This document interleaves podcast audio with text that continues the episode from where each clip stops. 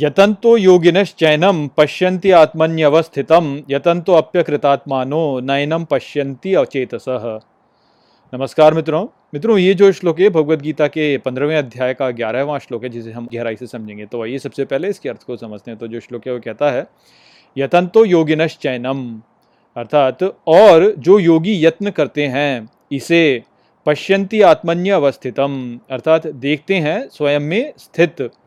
यतंतो अप्यकृतात्मानो, अर्थात यत्न करके भी स्वयं पर काम करने से नयनम पश्यंती अचेतस, अर्थात अचेत इसे नहीं देखते। तो माया के विषय में श्री कृष्ण आगे कहते हैं कि योगी प्रयास करके ईश्वर को अपने हृदय में स्थित देख पाता है, किंतु जो अचेत है, वह प्रयास करने पर भी प्रभु को अपने हृदय में नहीं देख पाता।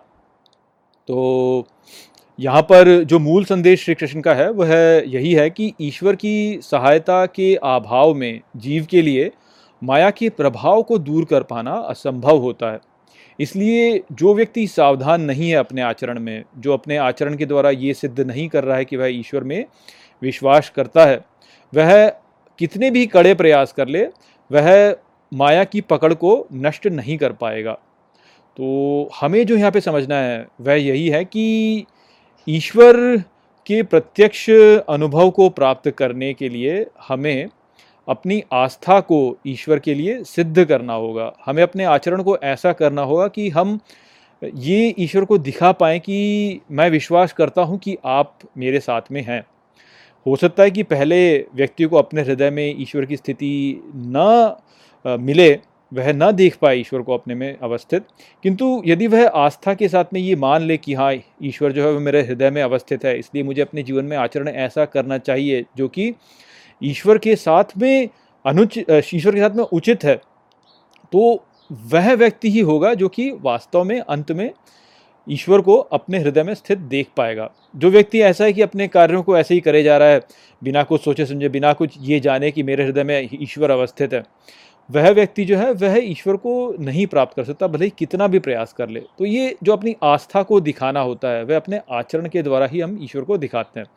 जब हम अपने आचरण को ऐसा करते हैं जो कि दैवीय है, जो कि दिव्य के साथ में जुड़ करके है, जो कि ऐसा है जो कि ईश्वर को अच्छा लगेगा। जब अपना आचरण ऐसा करते हैं, केवल तभी जो है हम ईश्वर को अपने मन में स्थित देख पाते हैं। यदि हम ऐसा नहीं करेंगे तो हम ईश्वर को नहीं देख पाएँगे। तो प्रभु में आस्था रखने के लिए, आप देखिए कि लोग प्राय क्या बोलते हैं? लोग बोलते हैं कि हमें चमत्कारों को दिखाओ। हम प्रभु के चमत्कार दिखाना चाहते हैं, तब हम मानेंगे कि प्रभु है। किंतु वास्तविकता ये है कि ईश्वर जो है, वह सदा ही इस सृष्टि में चमत्कार कर रहा है। किंतु उनको देख केवल वही पाता है जिसमें आस्था होती है। जिसमें आस्था नहीं है, वह इन चमत्कारों को देख ही नहीं पाता। तो श्री कृष्ण जैसे कह चुके हैं कि मैं स्वयं को अपनी योग माया के द्वारा छिपा लेता हूँ इस सृष्टि में। तो संसार में होने वाली जो सभी घटनाएँ हैं, वह वास्तव में श्री कृष्ण के द्वारा ही हो रही हैं। तो उस प्रकार से देखा जाए तो ये सभी वास्तव में श्री कृष्ण के चमत्कार ही हैं। किंतु प्रभु जो होते हैं, वह अपनी योग माया के माध्यम से सदा यह सुनिश्चित करते हैं कि प्रत्येक घटना का एक भौतिकवादी कारण जो है, वह जीवों के लिए उपस्थित रहे, ताकि वो लोग जो संदेह करते हैं, वे संदेह में ही रहें। तो इसका उदाहरण आप ऐसे समझ लीजिए कि देखिए, जैसे मृत्यु के समय कई बार जो लोग ऐसे हैं जो कि मृत्यु से लौट करके आए, वो कहते हैं कि हमने ऐसा अनुभव किया कि हम प्रकाश की एक सुरंग के थ्रू जा रहे हैं। हम प्रकाश की एक सुरंग के द्वारा जो है जा रहे हैं ईश्वर की ओर। इस प्रकार का वर्णन करते हैं। तो अभी तो यहाँ पे कुछ लोग यही कहेंगे कि ये जो प्रकाश था जिसे आपने देखा यह दैवीय प्रकाश था। पर कुछ ऐसे भी लोग होंगे जो कि यहाँ पे कहेंगे कि नहीं, ये तो केवल आपका भ्रम था, आपको मति भ्रम हो गया, क्योंकि आपके मस्तिष्क में जो है ऑक्सीजन जो है वह कम हो गई थी। आप मृत्यु के समीप जा रहे थे तो आपने सांस लेना जो है वो आपका बंद हो गया था। इस कारण से आपके आपके ब्रेन में, आपके मस्तिष्क में ऑक्सीजन जो है वह नहीं रह गई थी। तो इस कारण से आपको ये मति भ्रम हो गया था और आपको ये ऐसी बस दिख रहा था, ऐसी बस। तो यहाँ पे प्रश्न ये उठता है कि किसकी बात पर हम विश्वास करें? तो यहाँ पर ही वास्तव में आस्था जो है वह चित्र में आती है। जो व्यक्ति श्रद्धा वाला है, वह बोलेगा कि नहीं, ये वास्तव में ईश्वर की उपस्थिति का ही एक संकेत है कि आपको मृत्यु के समय एक प्रकाश दिखाई दिया। किंतु जो आस्था नहीं करता, वो बोलेगा कि नहीं, ये तो केवल मति भ्रम ही है। तो जो आस्था करता है, उसके लिए प्रभु जो है, उसको दिखेंगे, उनके हृदय में उपस्थित। जबकि जो संदेह करता है, जो कि आस्था नहीं करता है, उसको नहीं दिखेंगे। तो सभी स्थितियों के साथ में ऐसा ही होता है। सभी यहाँ पे जो भी क्रियाएँ हो रही है, उन सभी क्रियाओं में वास्तव में एक दिव्य हस्तक्षेप है। ये सभी वास्तव में चमत्कार ही हैं। संपूर्ण सृष्टि अपने आप में एक चमत्कार है। किंतु जो आस्था रखता है, केवल वह ही यहाँ पे चमत्कारों को देख पाता है। जो आस्था नहीं रखता, वह इन चमत्कारों को नहीं देख पाता। उसके लिए सब ऐसे ही हो जाते हैं। ये सृष्टि अपने आप ही आ गई। कुछ लोग बोलते हैं, अपने आप ही जो है ये ऐसी उपस्थित हो गई तो चमत्कार नहीं है। कोई बोले कि नहीं, ये दिव्य हस्तक्षेप से हुआ है तो उसके लिए चमत्कार है। तो देखने का अपना अपना एक दृष्टिकोण होता है। और अब जो व्यक्ति ऐसा है जो कि अपने भीतर ईश्वर को स्थित मानता है, आस्था रखता है तो वह सभी जो अपने कार्य करेगा वो नैतिक रूप से ही करेगा। क्यों? क्योंकि वो जानता है कि ईश्वर मेरे हृदय में स्थित है। भले ही उसने अनुभव न किया हो, किंतु यदि वह एक आस्था भी अपने साथ में लेकर के रखे और अपने कार्यों को इसी प्रकार से करे कि नैतिकता से करे तो धीरे धीरे धीरे धीरे वह अपने भीतर ईश्वर की उपस्थिति को देख पाएगा। वहीं पर जो व्यक्ति अचेत है, जो असावधान है जो बोलता है कि अच्छा ठीक है, देख लेंगे, भाई, कुछ कुछ नहीं है, कोई नहीं देख रहा, मैं तो अपना काम कर लेता हूँ, बुरा काम कर लेता हूँ, कोई बात नहीं, कोई नहीं देख रहा। तो ऐसे व्यक्ति के आगे ईश्वर जो है फिर अपने को प्रकट नहीं करते हैं तो वो अपने हृदय में फिर ईश्वर को स्थित नहीं देख पाएगा। तो इसलिए जीवन में भले ही आप अभी ईश्वर को अनुभव नहीं कर पा रहे हैं, तब भी सावधान रह करके अपने सभी कार्यों को नैतिकता के साथ में करिए और इसी प्रकार से करिए कि नहीं, ईश्वर मेरे भीतर स्थित है और वो देख रहा है कि मैं क्या कर रहा हूँ। तो यदि आप इस प्रकार से कार्य करेंगे तो भले ही आप अभी ना देख पा रहे हो ईश्वर को, किंतु धीरे धीरे धीरे धीरे आप ईश्वर को अपने हृदय में स्थित देख पाएँगे। और यहाँ पे हृदय से अर्थ ये नहीं कि आपका ये जो जो दिल है उसमें या जो आपका हार्ट है उसमें नहीं, ये जो हृदय है ये अंतकरण है हमारा। तो अपने अंतकरण में आप ईश्वर को स्थित देख पाएँगे।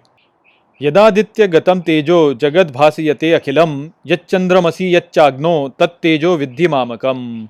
मित्रों, ये जो श्लोक है भगवत गीता के पंद्रहवें अध्याय का बारहवां श्लोक है, जिसे हम अच्छे से समझेंगे। तो आइए सबसे पहले इसके अर्थ को समझते हैं। तो जो श्लोक है, वो कहता है यदादित्य गतम तेजो, अर्थात जो सूर्य का तेज जाता है जगत भाष्यते अखिलम अर्थात संपूर्ण जगत को प्रकाशित करता है।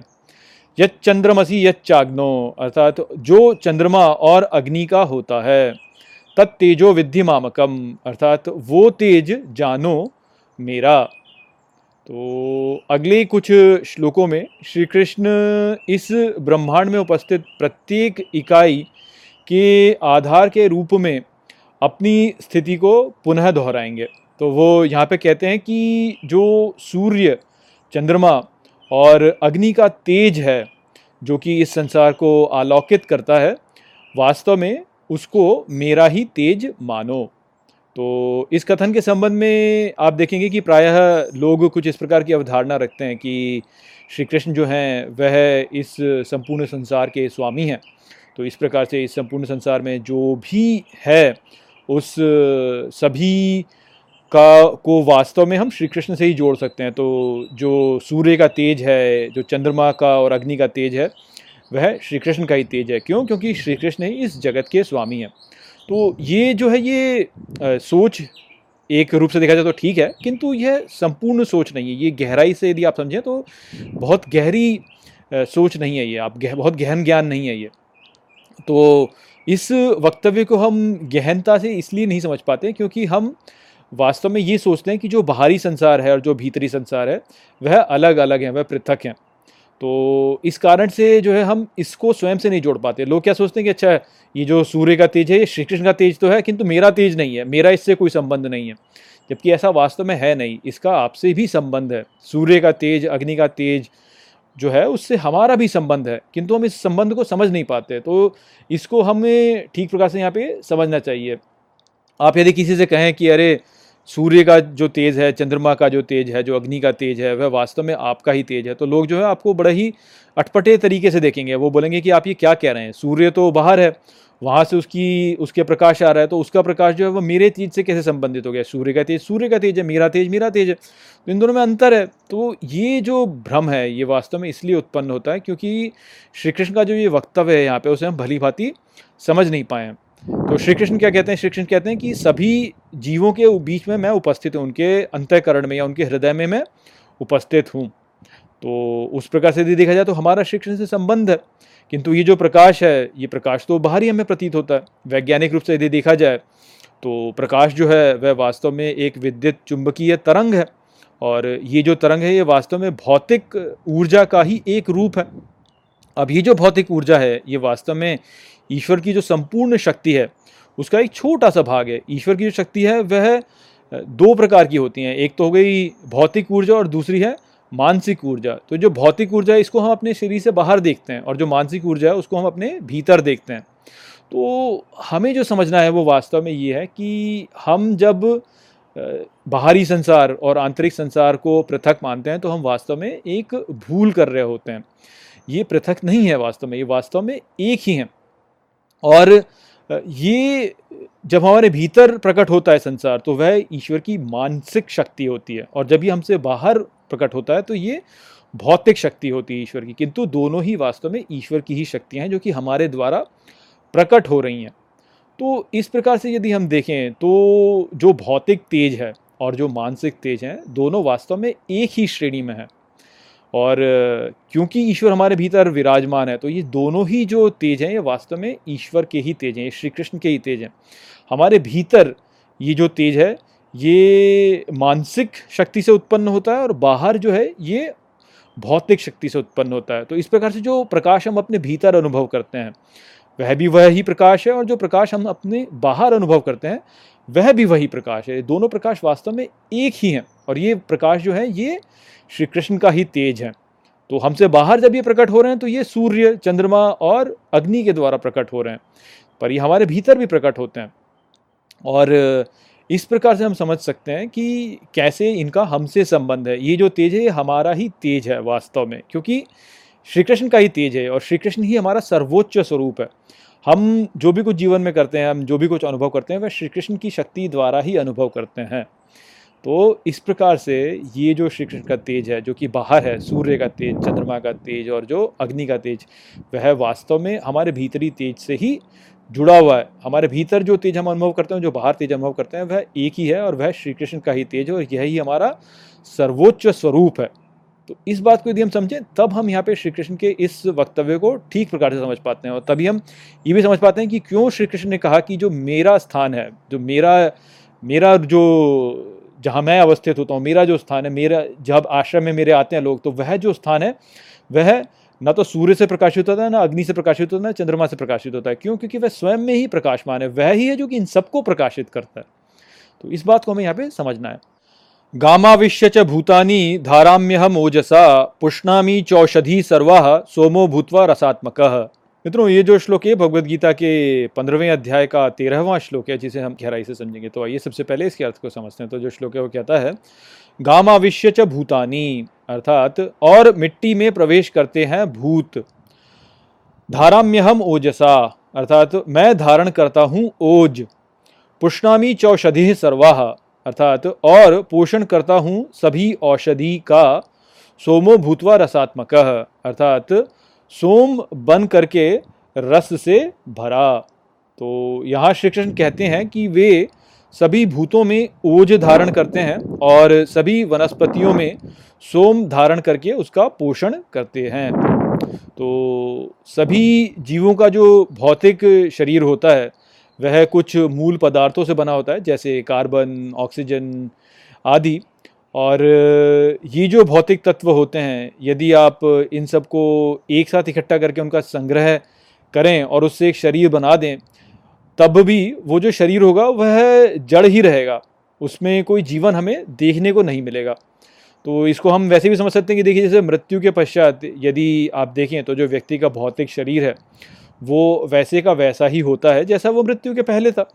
किंतु तब भी उस शरीर में आप देखिए कि सड़न उत्पन्न होने लगती है। तो ऐसा क्यों हुआ? ऐसा वास्तव में इसलिए हुआ कि कुछ ऐसा था जो कि शरीर को सड़ने से बचाए रखता था और जिसने कि मृत्यु के पश्चात शरीर का त्याग कर दिया और इस कारण से अब जो शरीर है, वह सड़ने लगा है।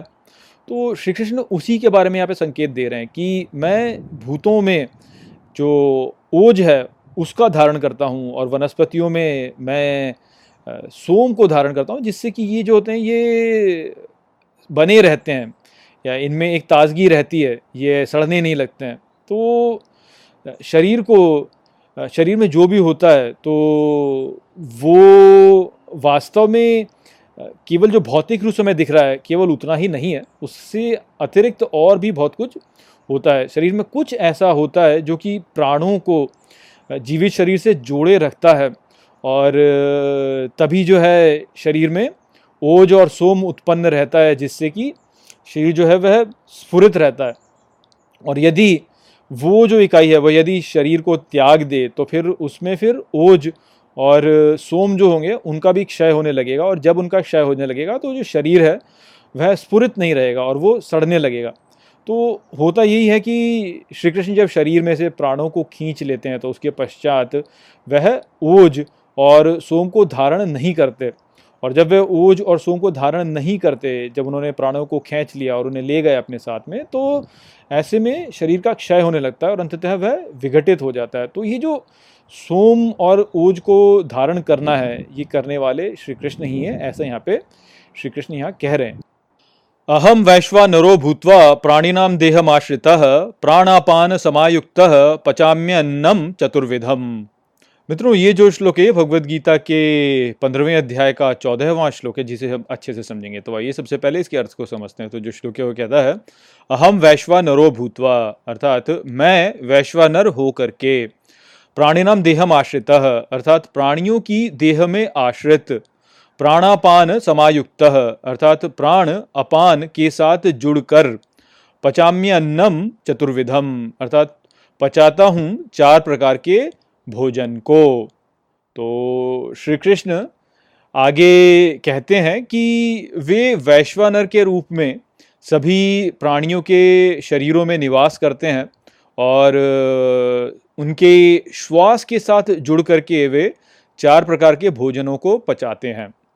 तो यहाँ ही जो चार प्रकार के भोजन है, पहले तो उन्हें समझते हैं। तो जो भोजन हम करते हैं, उनको हमारी पारंपरिक परंपरा में चार भागों में विभाजित किया गया है कि चार प्रकार के भोजन होते हैं। तो वो एक तो होते हैं जो कि आप चबाते हैं, ऐसा भोजन जो कि चबा के खाया जाता है। तो वो एक है। दूसरा होता है जो कि पेय भोजन है, जिसको कि आप पी करके आप उसको भोगते हैं। जो तीसरा प्रकार होता है होता है चूसने वाला, जैसे गन्ने को हम चूसते हैं। तो उस प्रकार से चूसने वाला या आइसक्रीम जैसे चूसते हैं तो वो चूसने वाला जो भोजन होता है, वो तीसरे प्रकार का भोजन है। और चौथे प्रकार का भोजन होता है चाटने वाला तो जैसे आप मधु को चाटते हैं तो वो चाटने वाला जो भोजन है, वह चौथे प्रकार का तो इस प्रकार से चार प्रकार के ये खाद्य पदार्थ हैं तो श्री कृष्ण कहते हैं कि मैं वैश्वानर बन करके सभी प्राणियों के शरीर में, मैं प्राण से जुड़ करके इन चार प्रकार के भोजनों को पचाता हूँ। तो यहाँ पे वैश्वानर के विषय में बोल रहे हैं। अब यदि आप देखें तो वैश्वानर को मांडूक के उपनिषद में जब कहा गया था, वो तो जागृत अवस्था में कहा गया किंतु वैश्वानर का अग्नि के साथ में संबंध है। कि अलग अलग प्रकार की जो अग्नियाँ होती हैं, उन सबको वैश्वानर कहा गया है।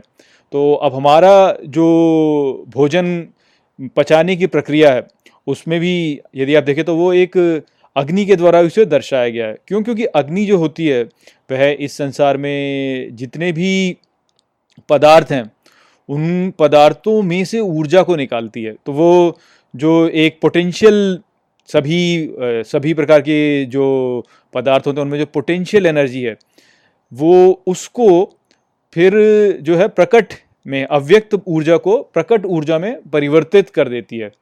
तो ये ही प्रक्रिया जो है, यह हमारे भोजन या पाचन की प्रक्रिया भी है, कि भोजन जो है, वह तो स्थूल पदार्थ है और उस स्थूल पदार्थ में जो अव्यक्त ऊर्जा है, उसको व्यक्त करने की जो प्रक्रिया होती है, जिससे कि हम फिर अपने शरीर को चलायमान करते हैं या हमारे तापमान को हम निर्धारित करते हैं तो वो सभी पचाने की प्रक्रिया से ही होती हैं। तो इस प्रकार से हमारी जो पचाने की प्रक्रिया है, वह भी अग्नि ही है और इसे वैश्वानर के द्वारा बताया गया है। और श्री कृष्ण कहते हैं कि वो ये वैश्वानर हैं और इस प्रकार से वे सभी जीवों के शरीर में स्वयं को स्थापित करते हैं। और उनको ऊर्जा प्रदान करते हैं। तो जो भी भोजन वो भोगते हैं, उसको अग्नि के रूप में बन करके उसको पचाते हैं और फिर ऊर्जा प्रदान करते हैं ताकि जो प्राणी हैं, वह अपने कार्यों को कर सकें। यदि ये प्रक्रिया ना हो तो इस प्रक्रिया के अभाव में तो कोई भी जीव जो है, वह अपनी एक उंगली तक नहीं हिला सकता। तो ये बहुत ही महत्वपूर्ण प्रक्रिया है, क्योंकि जीवन में जो भी कार्य हम करते हैं तो वह अपने शरीर का उपयोग करके ही करते हैं। और सभी प्राणी इसी प्रकार से इस कार्य कर रहे हैं और प्राणियों के कार्यों के द्वारा ही तो ये जो यज्ञ है दिव्य यज्ञ ये आगे बढ़ रहा है। तो उसका आधार श्री कृष्ण स्वयं को बता रहे हैं कि वह वैश्वानर बन करके सभी के शरीरों में भोजन को पचाते हैं ताकि जो जीव हैं, वह अपने कार्य कर सकें। अन्यथा तो जीव कोई कार्य ही नहीं कर पाएँगे। सर्वस्य चाहम हृदय सन्निविष्टो, मत्त स्मृतिर्ज्ञानम अपोहनम च, वेदेश्च सर्वेरहम एव वेद्यो वेदांत कृद्वेद विदेव चाहम। मित्रों, ये जो श्लोक है भगवत गीता के पंद्रहवें अध्याय का पंद्रहवां श्लोक है, जिसे हम गहराई से समझेंगे। तो ये सबसे पहले इसके अर्थ को समझते हैं। तो जो श्लोक है, वो कहता है, सर्वस्य चाहम हृदय सन्निविष्टो। अर्थात, और सभी के हृदय में मैं साथ निवासित, मत्त स्मृतिर्ज्ञानम अपोहनम च। अर्थात, मुझसे स्मृति ज्ञान और विस्मरण, अर्थात भूलना, वैदेश्च सर्वेर हम एव वेद्यो। अर्थात, और वेद सभी में मैं ही जाना जाता हूँ। वेदांत कृतवेद विदेव चाहम, अर्थात और वेदांत करने वाला वेदवित भी मैं ही हूँ। तो अंत में यहाँ पर श्री कृष्ण कहते हैं कि सभी जीवों के हृदय में मैं उनके साथ में निवास करता हूँ और जीव का जो सारा ज्ञान है, जो उसकी स्मृति है और जो उसका विस्मरण है, अर्थात उसका जो भूल जाना है वह श्री कृष्ण से ही आता है। वो आगे कहते हैं कि वेदों के द्वारा मैं ही जाना जाता हूँ और मैं ही वास्तव में वेदों का स्रोत भी हूँ और मैं ही हूँ जिसने वेदांत को रचा। तो वेदांत का रचनाकर्ता भी मैं ही हूँ। तो यहाँ पर श्री कृष्ण वास्तव में जो कह रहे हैं वो यही है कि सभी ज्ञान का स्रोत वही हैं। और जो कुछ भी ज्ञान कोई जीव प्राप्त करता है, जो कुछ भी ज्ञान कोई जीव भूल जाता है, वह सब वास्तव में श्री कृष्ण से ही आता है। क्योंकि श्री कृष्ण जो हैं, वह सभी जीवों के साथ में वहीं उनके अंतकरण में निवास करते हैं। तो जैसे श्री कृष्ण कहा कि मैं हृदय में सभी जीवों के उनके साथ में निवास करता हूँ तो हृदय से यहाँ पे अर्थ वो नहीं है कि हमारा दिल, जो हमारा हार्ट है, या वो नहीं है। ये हमारा अंतकरण है। हमारा शारीरिक हृदय नहीं है जिसके बारे में श्री कृष्ण कह रहे हैं, वह वास्तव में हमारे अंतकरण के बारे में कह रहे हैं कि जो हमारा सबसे अंत वाला भाग है तो जो जीव होता है, वह यही सोचता है कि मेरे भीतर में जो कुछ भी हो रहा है उस सभी का, सबके ऊपर मेरी ही सत्ता है। किंतु वास्तव में ऐसा है नहीं। जो हमारे भीतर का जो संसार है, वहाँ पर भी वास्तव में दो हैं जो कि निवास करते हैं। एक तो है जो कि निम्न पुरुष है, जो कि हमारा अहंकार हो गया जिसे आप कहें। और दूसरा है परमात्मा। जो सर्वव्यापी है, सर्वज्ञानी है, उसको सभी का ज्ञान है। या जिसे हम परम पुरुष भी कहते हैं। तो एक तो निम्न पुरुष और दूसरा परम पुरुष। तो यद्यपि जीव ऐसा सोचता है कि भाई वह अपने आंतरिक संसार के संपूर्ण नियंत्रण में है और वह ही है जो कि अपने आंतरिक संसार का नियंत्रण करता है, किंतु वास्तविकता में जीव की सत्ता केवल वहीं तक है जहाँ पर वो विचारों से आसक्ति करे। विचारों से आसक्ति तक ही उसकी सत्ता है। वहीं तक उसका नियंत्रण है कि मैं किससे आसक्ति करूँ और किससे जो है मैं अनासक्त रहूँ। शेष जो कुछ भी है, उस सभी पर केवल परमात्मा का ही नियंत्रण है। तो जीव की आसक्ति के आधार पर जो परमात्मा है, वह व्यक्ति के भीतर ज्ञान भी भेजता है और विस्मरण भी भेजता है। विस्मृति और स्मृति दोनों ही भेजता है कि कुछ क्या उसे याद रहे, क्या उसे याद ना रहे। जैसे आप देखिए कि जब आपको स्वप्न आते हैं तो आपके बहुत से ऐसे स्वप्न होते हैं जो कि आपको याद रहते हैं और बहुत से ऐसे स्वप्न होते हैं जो कि आप भूल जाते हैं। आपके जीवन में भी देखिए ना आपके जीवन में भी कितनी सारी ऐसी घटनाएँ होती हैं जो कि आप भूल जाते हैं और बहुत सी ऐसी घटनाएँ होती हैं जो कि आपके स्मरण में रहती है। तो ये सभी वास्तव में परमात्मा ही नियंत्रित कर रहे हैं। तो श्री कृष्ण ही वास्तव में से नियंत्रित कर रहे हैं कि आपको क्या याद रहता है और वो क्या याद नहीं रहता है, क्या आपके स्मरण में रहता है और क्या ऐसा है जो कि आप भूल जाते हैं। तो ये सभी कुछ श्री कृष्ण इसलिए करते हैं क्योंकि ज्ञान का जो अंतिम लक्ष्य है, वह वास्तव में श्री कृष्ण ही है। हम जितना भी ज्ञान यहाँ पे प्राप्त कर रहे हैं, जो भी हम समझने का प्रयास कर रहे हैं सृष्टि के बारे में जानने का प्रयास कर रहे हैं और ज्ञान इकट्ठा कर रहे हैं, वो सभी वास्तव में हम कर इसलिए रहे हैं ताकि हम ईश्वर को प्राप्त कर सकें। क्योंकि आप देखिए कि जो व्यक्ति ईश्वर को जान लेता है, फिर उसके मन में कोई प्रश्न नहीं उठते। प्रश्न केवल उसी के मन में उठते हैं जो कि ईश्वर को नहीं जान पाया जिससे कि ये सिद्ध होता है कि ज्ञान का अंतिम लक्ष्य ईश्वर ही है। जो एक बार ईश्वर को जान लेगा, उसके लिए संपूर्ण ज्ञान हो गया, क्योंकि उसके मन में फिर आगे कोई ज्ञान उठता नहीं है, वो प्रश्न उठता नहीं है उसके मन में।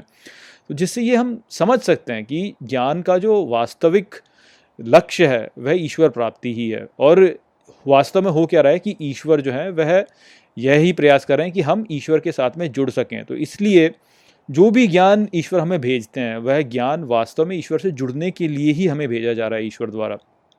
तो ज्ञान का स्रोत जो है, वह भी ईश्वर है। तो ज्ञान का लक्ष्य भी ईश्वरी है और ज्ञान का स्रोत भी ईश्वरी है तो इसीलिए श्री कृष्ण कह रहे हैं कि वेदों को, के द्वारा जाना भी मैं ही जाता हूँ और वेदों को लिखने वाला है जो उसका स्रोत जो है, वो भी मैं ही हूँ। और वास्तव में मैं ही हूँ जिसने कि वेदांत का क्या निर्माण किया। क्यों? क्योंकि अंत में जब आप ईश्वर को ज्ञान प्राप्त करेंगे तो वह ईश्वरीय ज्ञान वेदांत ही है तो वह करने वाले भी श्री कृष्ण ही हैं। तो जानने योग्य भी ईश्वरी हैं, जानने की जो प्रक्रिया है वह भी ईश्वरी है और ज्ञान भेजने वाले भी ईश्वरी हैं। तो सब कुछ इस प्रकार से श्री कृष्ण कह रहे हैं कि मेरे द्वारा ही आता है।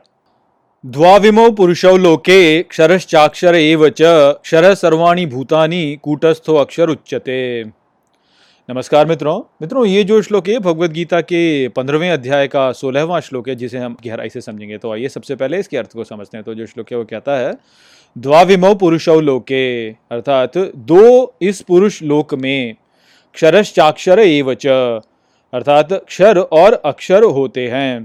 क्षर सर्वाणी भूतानी। अर्थात सभी क्षर भूतों के कूटस्थो अक्षर उच्चते अर्थात शरीर में कहते हैं, अक्षर स्थित होता है। तो यहाँ अब श्री कृष्ण सभी के शरीर के भीतर जीव और परमात्मा के सह अस्तित्व के विषय में बताते हैं। तो इस विषय में वो कहते हैं कि इस संसार में निवास करने वाले सभी जीव जो कि विनाश को प्राप्त करने वाले होते हैं, उनमें, सभी में एक अविनाशी परमात्मा भी वास करता है। तो जीवन का ये जो सारा खेल है, ये वास्तव में आत्मा के भीतर घटित हो रहा है।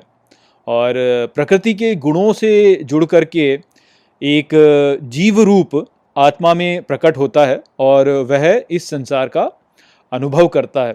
तो ये जो गुणों का खेल है, इसके द्वारा जीव जो हैं, वह आत्मा में प्रकट होते रहते हैं और ये जो जीव हैं, ये क्षर हैं। ये आते हैं और ये चले जाते हैं। इनका शरीर भी होता है और ये बार बार जन्म मृत्यु से से जाते हैं। किंतु इनके भीतर एक अक्षर स्थित है जो कि परमात्मा है। तो जो ये जीवात्मा है, वह अपने कर्मों के अनुसार जन्म और मृत्यु के चक्र से गुजरता है और प्रकृति में संघर्ष करता है।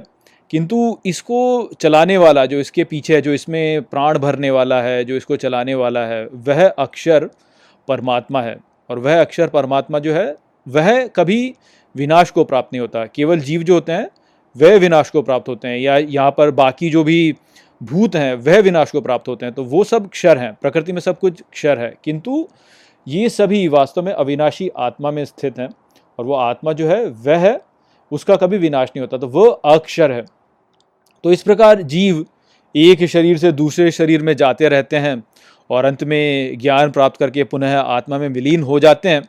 किंतु ये जो खेल है, जो कि आत्मा या आपके यहाँ परमात्मा जो है, जो इस खेल को चला रहा है उसको तो ये खेल चलाते रहना है, उसको तो ये खेल चलायमान रखना तो इस कारण से आत्मा में से ही फिर नए जीव आत्मा जो होते हैं वो प्रकट होते रहते हैं और इस प्रकार से वो नए शरीर को पाते हैं और ये जो खेल है, ये जो पूरा यज्ञ है, दिव्य यज्ञ जो है, ये चलते रहता है। तो जीव आते हैं, जीव जाते हैं, जीव शरीरों को प्राप्त करते हैं, उनके शरीर आते हैं, शरीर जाते हैं। अन्य सभी उच्च देवी देवता जो हैं, वह भी आते हैं, वो जाते हैं। राष्ट्र आते हैं, जाते हैं, संगठन आते हैं, जाते हैं। जो पहाड़ होते हैं, उठते हैं, गिरते हैं, नदी बहती हैं, सूख जाती हैं।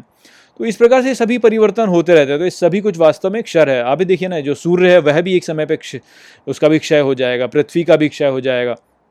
तो ये सभी जो है, इन सभी का क्षय हो जाएगा। किंतु आत्मा जो है, वह सदा ही रही है और वह सदा ही रहेगी। तो वो जो अक्षर है, वह ही है जो कि इन सभी को चला रहा है। तो इन सभी को चलाने वाला जो परमात्मा है, अक्षर है, उसके साथ में हमें जुड़ने का प्रयास करना चाहिए, उससे युक्त होने का हमें प्रयास करना चाहिए। यदि हम वो करेंगे तो फिर हमें इस संसार में कोई समस्या नहीं होगी। उत्तम पुरुषस्त्वन्य परमात्मा उदाहृत, यो लोकत्रयमाविश्य विभर्त्यव्यय ईश्वर। मित्रों, ये जो श्लोक है भगवत गीता के पंद्रहवें अध्याय का सत्रहवां श्लोक है, जिसे हम गहराई से समझेंगे। तो आइए सबसे पहले इसके अर्थ को समझते हैं। तो जो श्लोक है, वो कहता है उत्तम पुरुषस्तु अन्य। अर्थात, उत्तम पुरुष किंतु अन्य। परमात्मा इति उदाहृत। अर्थात, ऐसे परमात्मा कहते हैं। यो लोकत्रयम आविश्य। अर्थात, जो तीनों लोकों में आवेश कर विभर्ति अव्यय ईश्वर। अर्थात, भरता है अव्यय ईश्वर। तो यहाँ पर श्री कृष्ण उस अविनाशी के विषय में कह रहे हैं, जिसके विषय में उन्होंने पिछले श्लोक में उल्लेख किया कि उस अविनाशी को कुछ लोग परमात्मा कहते हैं। वही अव्यय है जो कि तीनों लोकों में प्रवेश करके इन तीनों लोकों को भरता है। तो श्री कृष्ण यहाँ पर जो कथन कह रहे हैं, उसका अर्थ फिर यही होता है कि इस ब्रह्मांड में उपस्थित प्रत्येक इकाई जो है वह दिव्यता से पूर्णतः भरी हुई है, क्योंकि जो अव्यय है, वह ही तीनों लोकों में प्रवेश करके सबको भरता है। अर्थात प्रत्येक इकाई जो इस ब्रह्मांड में है, वह पूर्णतः दिव्यता से भरी हुई है। तो जब हमको ऐसा लगता है कि इस संसार में ये दिव्य है और वो दिव्य नहीं है तो वास्तव में ऐसा हमारे साथ में इसलिए होता है क्योंकि हम इस संसार को अपने सीमित दृष्टिकोण से देख रहे होते हैं। यदि हम अपने मनोभाव में संशोधन करें और ठीक प्रकार से इस संसार को देखें तो हम यही पाएँगे कि इस संसार में जो कुछ भी है, सब में वास्तव में ईश्वर उपस्थित है। अर्थात ईश्वर सभी का उपयोग करता है अपनी इच्छा को इस संसार पर लागू करने के लिए। केवल अपनी मूर्खता में हम अपने दृष्टिकोण से देख करके शीघ्र ही इस निष्कर्ष पर चले जाते हैं कि अच्छा ये तो जो है, ये दिव्य है और वो जो है, वो दिव्य नहीं है। आप इसको बहुत से उदाहरणों से देख सकते हैं। जैसे आप इस ब्रह्मांड में सबसे सबसे जो घृणात्मक या जो सबसे नीच होते हैं, आप उनके उदाहरण से देख सकते हैं कि कैसे उनमें भी दिव्यता का एक स्थान अवश्य ही है। तो आप एक मनोविकृत अपराधी के विषय में सोच सकते हैं। कोई साइकोपैथ जो हो गया तो कोई मनोविकृत अपराधी जो है, उसके बारे में यदि आप देखें तो संसार में सभी लोग उनसे घृणा करते हैं, क्योंकि निश्चित ही वो जिस प्रकार के कार्य करते हैं, वह हम सभी के लिए बहुत ही घृणात्मक होते हैं। किंतु इन मनोविकृत अपराधियों के द्वारा भी हम देख सकते हैं कि कैसे इनके द्वारा भी ईश्वर वास्तव में इस संसार में अपने कार्यों को कर रहा होता है। तो ये जो मनोविकृत अपराधी हैं इनको यदि आप देखें तो ये एक समाज में तभी उत्पन्न होते हैं जब उस समाज में बच्चों का पालन पोषण होता है वो ठीक प्रकार से नहीं किया जाता। यदि आप बचपन से ही जो है बच्चों के साथ में ठीक प्रकार से व्यवहार ना करें, यदि उनके माता पिता जो हैं वह उनके साथ में कुछ अनुचित व्यवहार करते हैं तो इसी प्रकार से जो है मनोविकृत अपराधी जो होते हैं वह विकसित होते हैं। तो मनोविकृत अपराधी जो हैं, उनकी उपस्थिति किसी भी समाज में वास्तव में ये दर्शाती है कि ऐसा जो समाज है, उसमें नैतिक पतन हो रहा है। क्योंकि जब नैतिक पतन होगा, तभी तो ऐसा होगा ना कि बच्चों का पालन पोषण ठीक प्रकार से नहीं होगा और जब बच्चों का पालन पोषण ठीक प्रकार से नहीं होगा तो एक समाज में मनोविकृत अपराधी जो हैं, उनकी संख्या बढ़ती चली जाएगी।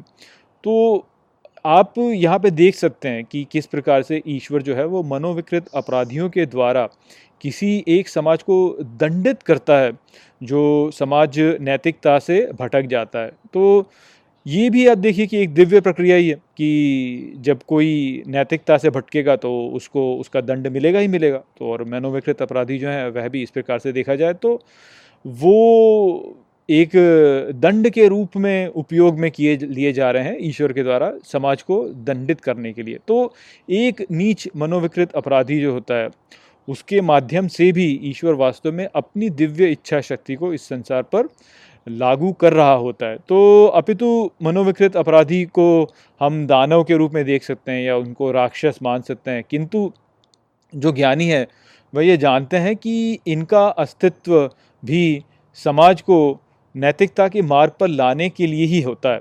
तो इस प्रकार से दिव्यता इनके द्वारा भी वास्तव में अपना खेल इस संसार में खेल रही है। तो उनका भी अपना एक स्थान है। तो ये हमें समझना चाहिए। हम वास्तव में इस प्रकार से नहीं समझ पाते हैं क्योंकि हम अपने सीमित दृष्टिकोण से देखते हैं। हम केवल ये देखते हैं कि हमारे लिए क्या अच्छा और हमारे लिए क्या बुरा है। हम उसको सार्वभौमिक दृष्टिकोण से नहीं देखते कि सार्वभौमिक दृष्टिकोण से क्या अच्छा है और क्या बुरा है। और इसी कारण से हम तुरंत निष्कर्ष पे आ जाते हैं और बोलने लगते हैं कि ये दिव्य है और वो दिव्य नहीं है। यदि हम अपना दृष्टिकोण ठीक कर लें तो हम पाएँगे कि इस संसार में सभी कुछ वास्तव में दिव्य ही है। यस्मात् क्षरम अतीतो हम अक्षरादपि चोत्तम अत्तो अस्मि लोके वेदे च प्रथितः पुरुषोत्तम। मित्रों, ये जो श्लोक है भगवत गीता के पंद्रहवें अध्याय का अठारहवां श्लोक है, जिसे हम गहराई से समझेंगे। तो आइए सबसे पहले इसके अर्थ को समझते हैं। तो जो श्लोक है, वो कहता है, यस्मात् क्षरम अतीतो अर्थात जिस लिए क्षर का अंत होता है। अहम अक्षरादपि चोत्तम, अर्थात मैं ही हूँ, वह अक्षर उत्तम। अतो अस्मि लोके वेदे च, अर्थात इसलिए होता हूँ लोक और वेद में प्रतितः पुरुषोत्तम, अर्थात विस्तार करने वाला पुरुषोत्तम। तो श्री कृष्ण आगे कहते हैं कि संसार में जो क्षर है उसका अंत जो अक्षर है उसके लिए होता है। इसलिए इस लोक में और ज्ञान में मैं ही सर्वोच्च हूँ, जो इसमें विस्तृत है। तो यहाँ श्री कृष्ण बता रहे हैं कि कैसे वे वास्तव में मृत्यु का कारण है। और मृत्यु जो है, वह वास्तव में एक बहुत ही सामान्य सी घटना है, जिसको हमें उतनी गंभीरता से नहीं लेना चाहिए, जितनी गंभीरता से हम इसे लेते हैं तो सभी क्षर भूत जो हैं इस संसार में, वे नष्ट होते हैं, क्योंकि संसार में कल्याण करने के लिए प्रभु की यही इच्छा होती है कि वे नष्ट हो जाएँ। यदि ठीक प्रकार से देखा जाए तो मृत्यु जो है, वह वास्तव में एक आशीर्वाद है जो कि ईश्वर ने हमें दिया है। और जिसके अभाव में हमारा जो जीवन है यहाँ पर, वह वास्तव में नरक में परिवर्तित हो जाएगा। तो आप ही विचार कीजिए देखिए कि यदि इस संसार में यहाँ पर हर व्यक्ति जो है, वह अमर हो जाए तो इस संसार की कैसी दशा होगी? आप देख ही सकते हैं कि संसार में प्रायः लोग जो होते हैं, वह अपने स्वरूप से संतुष्ट नहीं होते उनको यही लगता है कि अरे, मेरे साथ ये ठीक नहीं है, मेरे साथ वो ठीक नहीं है। मेरे शरीर, अपने शरीर से भी वह संतुष्ट नहीं होते और अपनी स्थिति से भी वह संतुष्ट नहीं होते कि वो क्या है। वह अपने व्यक्तित्व से भी संतुष्ट नहीं होते हैं और वह अपने जो, जिस प्रकार से वो दिख रहे हैं, उससे भी संतुष्ट नहीं होते हैं। अब आप ही कल्पना कीजिए कि इसी स्वरूप में यदि उनको बाँध दिया जाए तो वह कैसा अनुभव करेंगे? अर्थात यदि इसी स्वरूप में उनको जीना पड़े अनंत काल तक के लिए तो वह किस प्रकार का नरक अनुभव करेंगे? और आप ये भी सोचिए कि मान लीजिए कोई वैसे ऐसा भी है जो कि अपने स्वरूप से संतुष्ट है, वो जैसा दिखता है उससे भी वह संतुष्ट है, वो किस प्रकार का उसका व्यक्तित्व है, उससे भी यदि वह संतुष्ट है तो वह कितने समय तक संतुष्ट रहेगा? अंततः वह अपने स्वरूप से ऊब ही जाएगा और जब वह उबेगा तो फिर वह भी वास्तव में दुखी ही हो जाएगा कि अरे मैं इसी में फंसा हूँ, मैं ऐसा ही हूँ। तो इस बात को हम समझ नहीं पाते। हम अमरता अमरता की बात तो करते हैं, किंतु हम कभी ये कल्पना नहीं करते कि यदि हम इसी स्वरूप में फंस जाएँ अनंत काल तक के लिए तो किस प्रकार का नरक हम वास्तव में अनुभव करेंगे। तो इसलिए मृत्यु जो है वह वास्तव में एक शुभ घटना है, क्योंकि ये हमें अपने स्वरूप में परिवर्तन करने से करने का एक हमें एक मार्ग हमारे लिए खोलती है। हमें एक ही स्वरूप में फंसाए हुए नहीं रखती है। एक ही स्वरूप में फंसे रहना वास्तव में बहुत पीड़ादायक होगा। आप ही सोचिए, यदि आप कहीं पे भी हैं, एक ही स्वरूप में यदि आप हैं सब पूरे समय तो आप वास्तव में उससे कुंठित हो जाएँगे, क्योंकि वह एक ही स्वरूप आपके लिए निरंतर चले जा रहा है, चले जा रहा है, चले जा रहा है तो आप उससे ऊब जाएँगे और परिवर्तन की कामना करने लगेंगे। तो सदा स्मरण में रखिए कि इस ब्रह्मांड में जो कुछ भी हो रहा है वह वास्तव में शुभ ही हो रहा है। मृत्यु जो होती है वह वास्तव में कल्याणकारी ही है। केवल मूर्ख ही ऐसे होते हैं जो कि ये मानते हैं कि इस संसार में अशुभ घटनाएँ होती हैं। यहाँ सब कुछ वास्तव में ईश्वर की इच्छा से ही हो रहा है जो कि प्रेम का सागर है करुणा का सागर है। और वह जो कुछ भी करेगा वह शुभ एवं कल्याणकारी ही होगा। हम अपनी मूर्खता में सोचने लगते हैं कि अच्छा ये अशुभ हो गया और ये कल, इसमें कल्याण नहीं है। तो जो ये जानता है कि प्रभु को संपूर्ण ज्ञान है जो ये जानता है कि प्रभु जो है वो सारे संसार में व्याप्त हैं, जो ये जानता है कि प्रभु सब कुछ के नियंत्रण में है और जो ये जानता है कि प्रभु सदा सबका भला ही करते हैं, ऐसा व्यक्ति जो होगा वह जीवन में शांत हो जाता है क्योंकि वह जानता है कि सब कुछ यहाँ पे कल्याणकारी ही है। और जो कुछ भी होता है वह कल्याण के लिए ही होता है, मृत्यु भी वास्तव में कल्याणकारी ही है।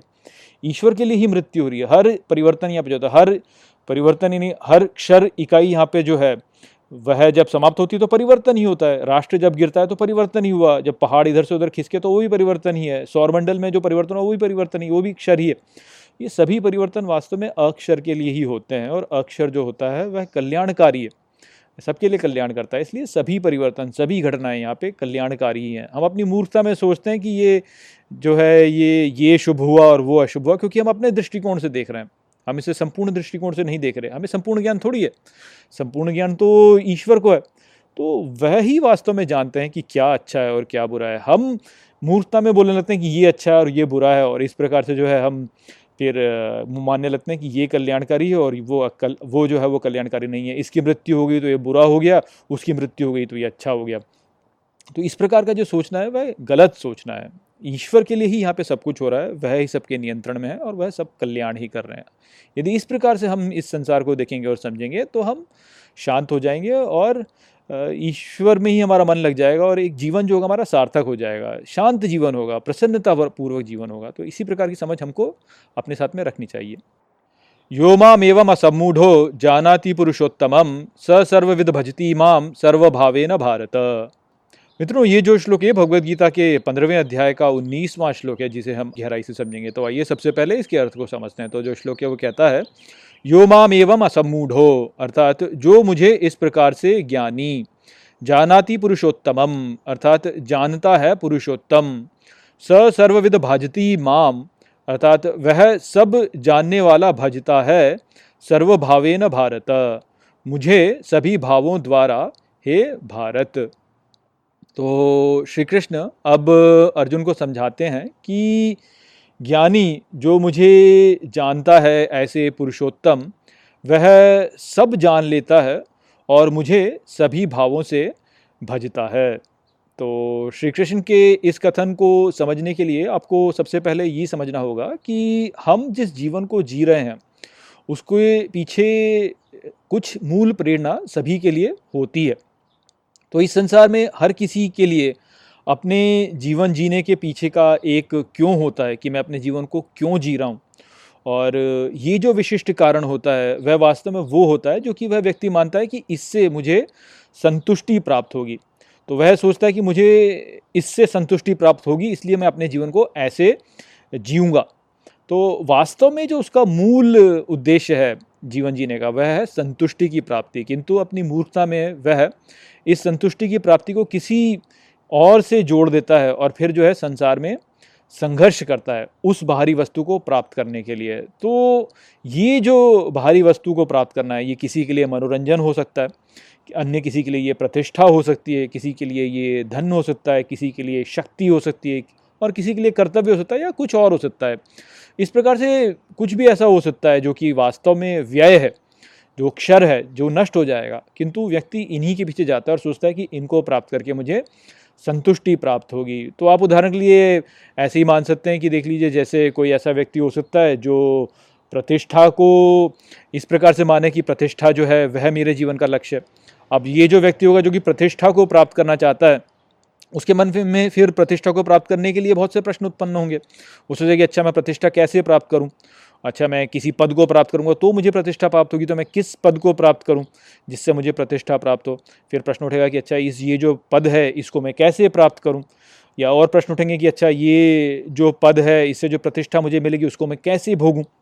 तो इस प्रकार के प्रश्न उठेंगे। अब ये जो प्रश्न है, इन प्रश्न से जुड़ करके फिर अन्य प्रश्न उठेंगे कि अच्छा ये पद जो है, ये अधिक प्रतिष्ठित है या वो पद अधिक प्रतिष्ठित? है ये जो प्रतिष्ठित पद है, इसको मैं कैसे संभाल के रखूँ?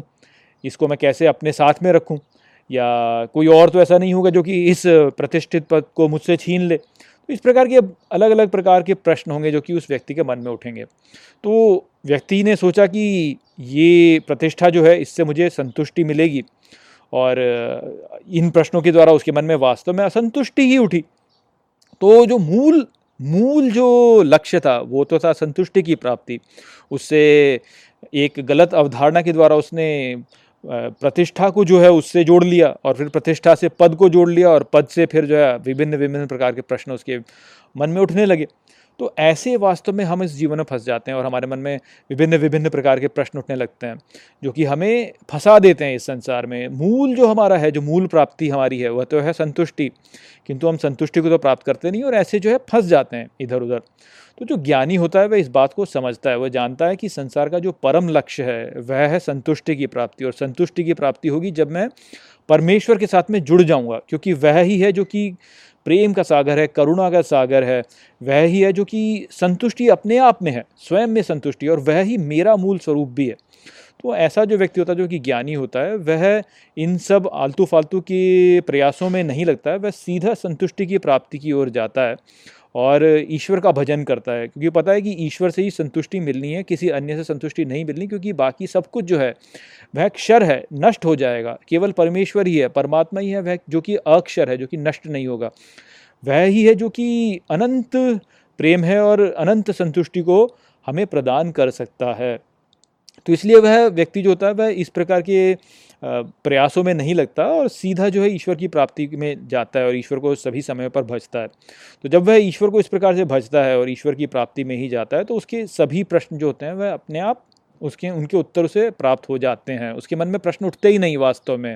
ये जो फालतू के प्रश्न जो उस व्यक्ति में उठे जो कि प्रतिष्ठा के पीछे जा रहा था। इस प्रकार के प्रश्न उसके मन में उठेंगे नहीं तो सभी प्रश्नों के उत्तर उसे ऐसे ही मिल जाते हैं। और जब व्यक्ति जो होता है, जब वह ईश्वर की ओर प्रगति करने का प्रयास करता है तो ईश्वर तो पहले से ही बैठा है। हमारी, हमारे लिए वह प्रतीक्षा ही कर रहा है कि कब हम उसकी ओर कदम बढ़ाएँ। जैसे ही हम कदम बढ़ाते हैं, वह हमारी सहायता के लिए आ जाता है और हमारी सहायता करने लगता है। हमें इस मार्ग में और प्रगति करने लगता है। तो जो भी मन हमा, जो भी प्रश्न हमारे मन में उठते हैं, ईश्वर की प्राप्ति के प्रति, उन सभी प्रश्नों के उत्तर ईश्वर स्वयं ही हमें प्रदान कर देता है, किसी न किसी द्वारा, या तो किसी गुरु के द्वारा प्रदान कर देगा, या संसार में जिस प्रकार की परिस्थितियाँ हैं, उनके द्वारा हमें उनके उत्तर प्रदान कर देगा। किंतु हमारे सभी प्रश्नों के उत्तर ईश्वर स्वयं ही प्रदान कर देता है। तो हमारे मन में फिर आगे प्रश्न उठते ही नहीं है, क्योंकि सभी प्रश्नों के उत्तर ईश्वर हमें प्रदान कर ही देता है। और ईश्वर जो है, वह तो सर्वज्ञ है, सभी का ज्ञानी है, उसको सब कुछ पता है।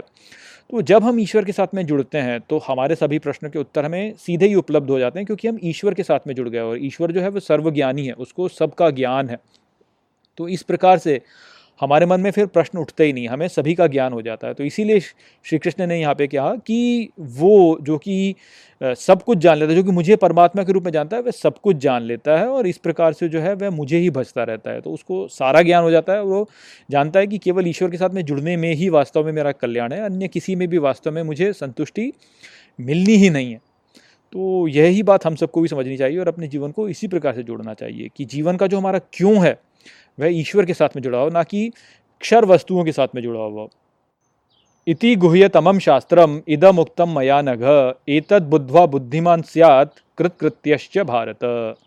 मित्रों, ये जो श्लोक है भगवत गीता के पंद्रहवें अध्याय का बीसवा श्लोक है, जिसे हम गहराई से समझेंगे तो आइए सबसे पहले इसके अर्थ को समझते हैं। तो जो श्लोक है, वो कहता है, इति गुह्यतमम शास्त्रम, अर्थात ऐसे गहन शास्त्र को इदम उक्तम मया नघ।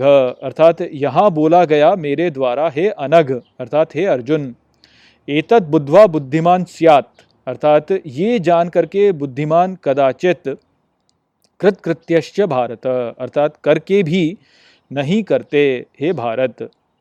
तो श्री कृष्ण ने इस अध्याय का समापन अर्जुन के लिए इस बात की पुष्टि करते हुए किया है कि यहाँ एक बहुत ही गहन शास्त्र तुम्हारे लिए कहा गया है, जिसे जान करके ज्ञानी कदाचित सभी कर्म करते हुए भी कर्म नहीं करते।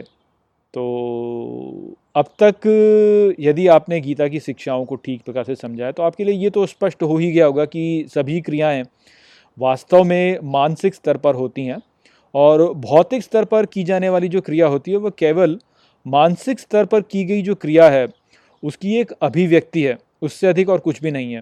तो इस अध्याय में श्री कृष्ण ने जो भी शिक्षाएँ अर्जुन को प्रदान की हैं, उसके द्वारा वास्तव में व्यक्ति की जो मानसिक स्थिति होती है, वह इतनी शुद्ध हो जाती है कि वह बाहरी संसार में कार्य करता तो है, किंतु इतना अनासक्त होकर उनको करता है कि उसका जो भीतरी मन होता है, उसका जो भीतरी संसार होता है वह इतना शुद्ध रहता है कि वहाँ पे कुछ वो करता ही नहीं है। अर्थात वह अपने सभी कर्मों से इतना अनासक्त हो जाता है कि कैसे भी कर्म वो करे, किंतु वास्तव में वह जो कर्म होते हैं, वह उससे लिप्त नहीं होते और इस प्रकार से वह किसी भी कार्य को करता नहीं है।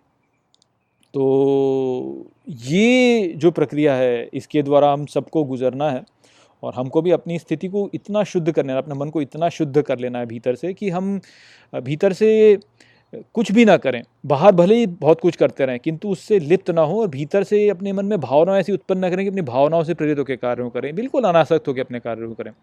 अब यहाँ पे आप ये भी ध्यान दीजिए कि श्री कृष्ण ने यहाँ पर सियात शब्द का उपयोग किया है, अर्थात कदाचित यह शायद। तो वो यहाँ पे कह रहे हैं कि शायद ऐसा होता है कि बुद्धिमान जो है, वह कर्म करके भी कर्म नहीं करता है। तो ऐसा इसलिए बोल रहे हैं श्री कृष्ण यहाँ पे क्योंकि ये जो परिवर्तन हमारे भीतर होना है इस ज्ञान को प्राप्त करने में, यह तत्काल नहीं होता है। ऐसा नहीं कि तुरंत हो जाए कि आपने बस यहाँ पे श्री कृष्ण की शिक्षाओं को सीख लिया और बस अब आप जो है, पूर्ण रूप से वैरागी हो गए। ऐसा नहीं होता है। वास्तव में हम अपने जीवन में जब जीते हैं तो अपने कार्यों को जब हम करते हैं तो वह हमारे पूर्व के जो क्रमादेशित संस्कार हैं, उनके से द्वारा प्रेरित होते हैं। हमने अपने जीवन में इतने सारे संस्कार उत्पन्न किए हैं अपने भीतर। तो जब जीवन में कोई भी परिस्थिति हमारे लिए उत्पन्न होती है तो कई बार होता ऐसा है कि हम बिना सोचे समझे अपने संस्कारों से प्रेरित होकर के जो है कार्य कर देते हैं।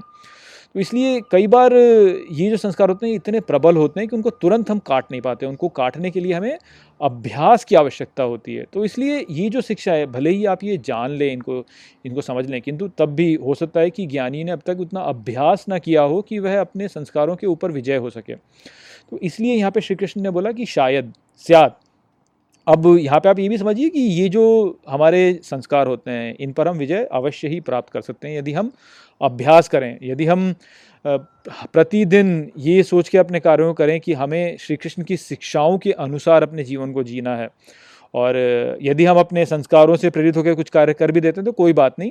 हम आगे से ध्यान रखेंगे कि हम अपने सभी कार्यों को श्री कृष्ण की शिक्षाओं के अनुसार ही करेंगे। तो इस प्रकार से धीरे धीरे धीरे धीरे आपके संस्कारों में परिवर्तन हो जाएगा। आप अपने पिछले संस्कारों को नष्ट कर देंगे और श्री कृष्ण की शिक्षाओं को अपने जीवन में लागू कर सकेंगे। और यदि आप इस प्रकार से जिएँगे, इस प्रकार से कार्य करेंगे, प्रयास करेंगे तो शीघ्र ही आप जो हैं, एक ऐसी स्थिति को, मनोस्थिति को प्राप्त कर लेंगे जहाँ पे भी आपका मन भीतर से इतना शांत और इतना शुद्ध होगा कि आप बाहर कुछ भी करते रहें, किंतु आपके भीतर जो है, आप किसी भी से लिप्त नहीं होंगे। आप एकदम अनासक्त हो के अपने सभी कार्यों को करेंगे। तो उसी स्थिति को प्राप्त करना जो है वो हमारे जीवन का लक्ष्य होना चाहिए। और श्री कृष्ण यहाँ पे कह रहे हैं कि इतना गहन ज्ञान मैं तुम्हें प्रदान कर रहा हूँ कि तुम इसके द्वारा यदि कार्य करोगे तो तुम कार्य करके भी वास्तव में कुछ भी कार्य नहीं करोगे और इस प्रकार से अंत में मुझको प्राप्त करोगे। तो यह ही संदेश यहाँ पे श्री कृष्ण का था। आशा करता हूँ कि मैंने इसको आपको अच्छे से समझा दिया होगा और मैंने इस अध्याय को आपको अच्छे से समझा दिया होगा। नमस्ते।